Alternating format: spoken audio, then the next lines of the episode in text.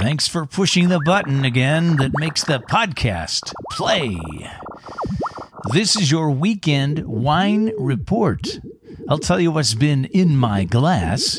And to see pictures, as always, look up my Instagram at Tall Mike Wine. This is the Tall Mike Wine Podcast. I'm your host, Tall Mike Wine. Not my actual name. My actual name is Mike Stone, at least to the vast majority of the population. I hope you're having a wonderful weekend, maybe involving good food, good drink, and good friends. Isn't it awesome when all those things come together? I'm going to share with you the wines I'm working on this weekend in a moment, but first, some updates. I feel like it's, uh, in some regards, I've sort of left you hanging with a few things I've mentioned recently. The first one was Deepak's visit to the hospital. I mentioned it sort of in passing and have had a few people say to me, What the? Which is understandable. So here's more to the story. And yes, there's a happy ending. Deepak, my boss at Nicholson Ranch, he's the owner and the winemaker, and he's been a guest here on the podcast. In fact, he was the very first guest way back in January of 2021. Look it up. Great show. Anyway, Deepak went off to Europe for a vacation, just like he's done on many, numerous occasions.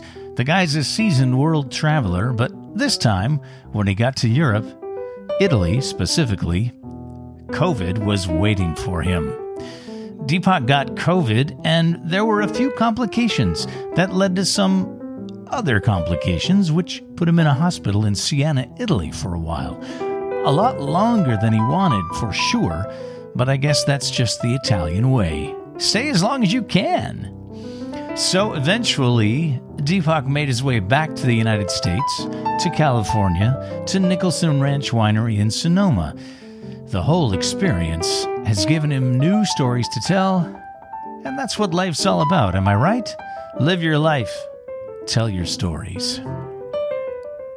Another story that I told you a few weeks back was a story about sending coasters to Costa Rica to my pal Amy, the official coasters of the Tall Mike Wine podcast, my merch, my swag. I send them all over, even to other countries.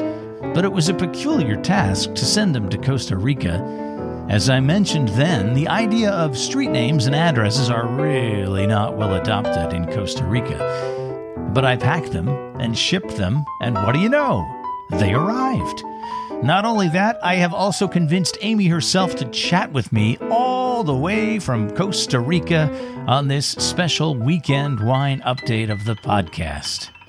Amy, what's going on in Costa Rica this weekend? Well, this weekend in Costa Rica, the weather is good. June and July are actually kind of rainy, but then come August and September, the weather gets beautiful here in the Caribbean. The ocean's nice and flat. The rain is mostly gone. The sky is blue. So, personally, I was just doing some swimming this afternoon. I'll be doing more swimming, probably some more hiking. Swimming um, in the Caribbean. It's really, really nice. Life is good here. Life life runs at a slow pace here, but it's nice. It's good, and we're happy. if uh, if you had been fortunate enough to have had a drink at the Acme Chop House back in the middle part of the first decade of this century, I'm talking about the year 2005. You may have come across one or both of us. Amy was there as a bartender. I was also helping out as a manager. Remember that? That's right. I do remember that. I remember that very well. Those are good times back at Acme Chop House. Baseball season. The restaurant was right at the ballpark, and the Giants would play, and we would work every day there was a home game. So sometimes it'd be like 13, 14 days in a row we would work. Yeah. and then we get, then we get lots them. of time off when the Giants would go out of town. And then you went off to did you go to New York after that? Yes. You know, I went briefly back to New Orleans for a little bit less than a year. And then, yes, I ended up going to New York City. It was a bizarre turnaround there in San Francisco, then down to New Orleans for a minute, then to New York, which is where I was from originally. Uh, what had happened was my mother passed away and I inherited her apartment. So that's what brought me back to New York. Those apartments are really valuable in New York City. Yes. Yeah, yeah, they are. I sold the apartment. You're, you're absolutely right, and I was able to trade one life for another. For another, I sold the apartment in order to buy this down here. This little, oh, this okay. little That's, shim sham I have going on. Yeah, that was the next question. Was how did you end up in Costa Rica? Tell me what the deal is in Costa Rica as pertains to streets and addresses. You live on a street with no name. Yeah, yeah, literally, literally no name. I live on a little dirt road with no name. There's only about twelve houses on this this little road that I'm on. We here in Puerto Viejo are in such a rural area. And Costa Rica in general doesn't use an address system, which is also very strange. Like even in San Jose, someone's address might be, you know, uh, 50 meters to the left of the McDonald's on such a year. It's, it's really, it's crazy, you know, or, or, you know, turn right at the old mango tree. Yeah, uh, my a, my actual address on on the papers that prove that I own this property. It says right on the little thing there that there's no street name, and it says that I own the property 50 meters south of Calles Place, Playa Negra, Puerto Viejo. That's what it says on, on, on the paper that proves I own this property. I guess as long as Place. that works for everybody and everybody's cool with it, it just continues it to work, right? You know, it works. And the place you live is the Hidden Jungle Beach House. It's some sort of B&B, a guest house. Are you the innkeeper? Yeah, it's I am the innkeeper. I'm I'm the innkeeper of, of this whole little paradise, this oasis of goodness that we have going on here.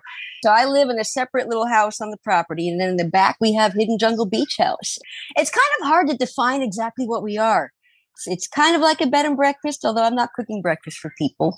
It's kind of a co-living space. It's kind of I don't want to call it a hostel, but it's similar in that it, so everybody has their own private bedroom but then you're sharing the bathrooms in the kitchen. There's a big, beautiful kitchen to cook in.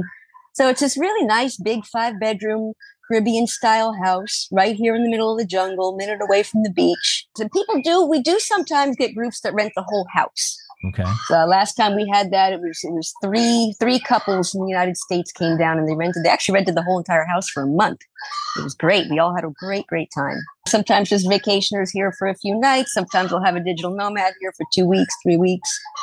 Digital nomad. That's somebody who can work remotely and they go there and hang out and do their Zoom calls from Costa yeah. Yeah, exactly. And there's there's lots of different, you know, there's people who work in tech, so their job is all online. Oddly enough, I, I get a fair number of people who work like in a customer service call center. But again, as long as they have an internet connection and the microphone for their computer, they can work from anywhere. And the internet so there is good? Yeah, I yes, believe it or not, all the way out here in the jungle. Fiber optic internet came to the jungle in during the pandemic. It was in the year 2020. We were on the DSL dial-up before. But in 2020, fiber optic internet came all the way out here to Puerto Viejo in the jungle. And yeah, I have 200 megabit megabits per second of fiber optic internet. What's the house specialty when it comes to beverages? Oh, I'll tell you what, chili guaro is a, is a, is a house specialty around here. Chili guaro is kind of the Costa Rica, the national drink. Usually people drink it as a shot. And it's based guaro is, is the, the local liquor. It's kind of like a sugarcane based liquor, sort of like cachaça, flavor more similar to vodka. Okay. And then they make the so the, the chili guaro becomes you basically make like a Bloody Mary mix, and so you're mixing the chili guaro, you know, the guaro with the little Bloody Mary mix, and you do it as a shot. And every bar has its own recipe. You know, everybody everybody has their favorite place. Oh, my favorite chili guaro comes from this bar, it comes from that bar. Not a lot of wine here in Costa Rica. I will tell you that. You can sometimes but it's expensive when you mm-hmm. find it. When you when you do find those good bottles, they are sure. expensive. You have the guaro. What else do you need? Yeah, we got the guaro. You know this country makes some pretty good rum, and then there's all that great Nicaraguan rum coming in. Flor de Caña is really affordable here. So, you know, just some Flor de Caña rum with some fresh coconut water is like my favorite thing in the world to drink these mm-hmm. days. And you've got all the tropical fruit too. Yeah, yeah, that's that's another awesome thing about living here. We get all these cool tropical fruits that you don't see in the United States mainly just because they really can't be exported. Biribá is one example, and I wish I could. I wish I could. Uh, t- it almost tastes like lemon meringue pie. It's this Ooh. beautiful tropical fruit, really soft, similar to a guanabana or soursop, but these are, sweeter. These are words I don't know. Ah, uh, guanabana. See, you will see guanabana in the United States now and then. Usually at a, at a Latin American restaurant, they'll have it as a smoothie. So it's a really soft white.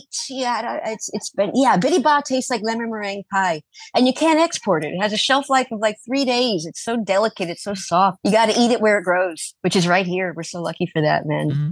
Hidden Jungle Beach House. You have a Facebook page. You have you have an Instagram? We have an Instagram, we have a website, we have a Facebook page. You can find us just by looking for Hidden Jungle Beach House. It sounds great. I want people to look at the pictures uh, yeah. because it looks like the life. It is. It's a good life. It's a good, good life. It's a whole lot of fun.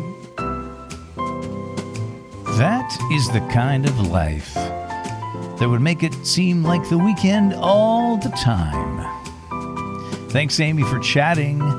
And just to be clear, I'm at home in my condo. No chickens here no tropical birds or whatever Amy's got going on there. Life in paradise. What's in my glass this weekend? Well, a couple of wines are being sampled a bit of the old world and a bit of the new world. Let's talk about this old world wine first. I have here a wine in the Super Tuscan category, which I believe I've talked about. Simply put, in the 1970s or so, some producers in Tuscany decided to spice things up and play around with the Bordeaux grapes, blending them into the Sangiovese. Getting resistance from the Chianti Collective, they had to come up with another name for these new red table wines, and they were branded Super Tuscans.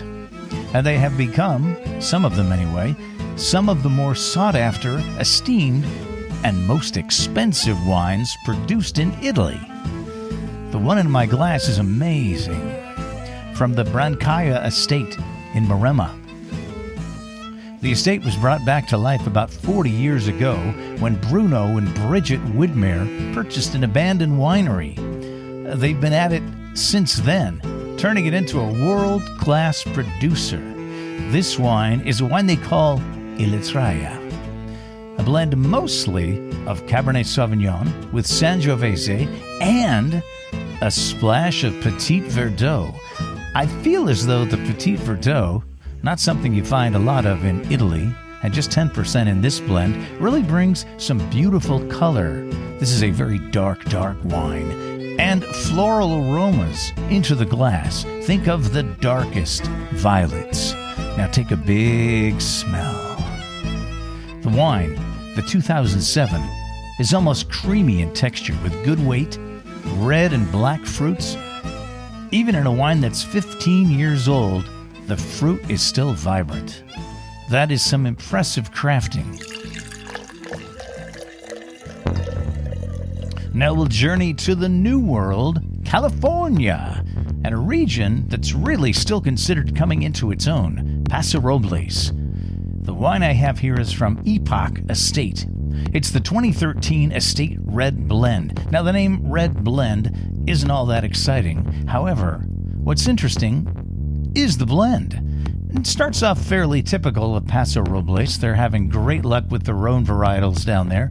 So there's Syrah, Grenache, and Mourvedre.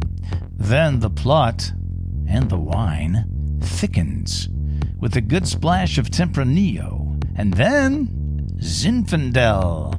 And I'll say this it works in a very new world way. Red fruits, tobacco, leather, earth, vanilla, lavender, bright acidity, and mouth-watering texture weaving in and out of each other. I really need to get myself down to Paso Robles one of these days. No, I've not yet been. But Epoch Estate will be first on my list of wineries to visit. I'm coming for you, Paso Robles. The Tall Mike Wine Podcast was conceived and is written, produced, edited, and maintained by yours truly. For feedback, questions, suggestions, or to request your very own set of official coasters, write to me at tallmikewine at gmail.com. I'll show you the wines I'm sipping, food I'm eating, and even the people and animals with whom I interact on my Instagram. And that's at Tall Mike Wine. Show me what you're sipping. Show me your hashtag sexy bottle shot, and I'll follow you. Do you like the podcast? Do you really like the podcast? I'm guessing the answer is yes if you're still listening this far in. So help me out and rate the podcast on Apple Podcasts. Let's get the numbers up. Also, tell your friends. Tell a few strangers if you're outgoing and that's your thing. And most of all, thank you for listening. I'll be back soon with more wine, more conversation, and more fun. Enjoy your weekend. I'm Tall Mike Wine from Novato, California. Cheers.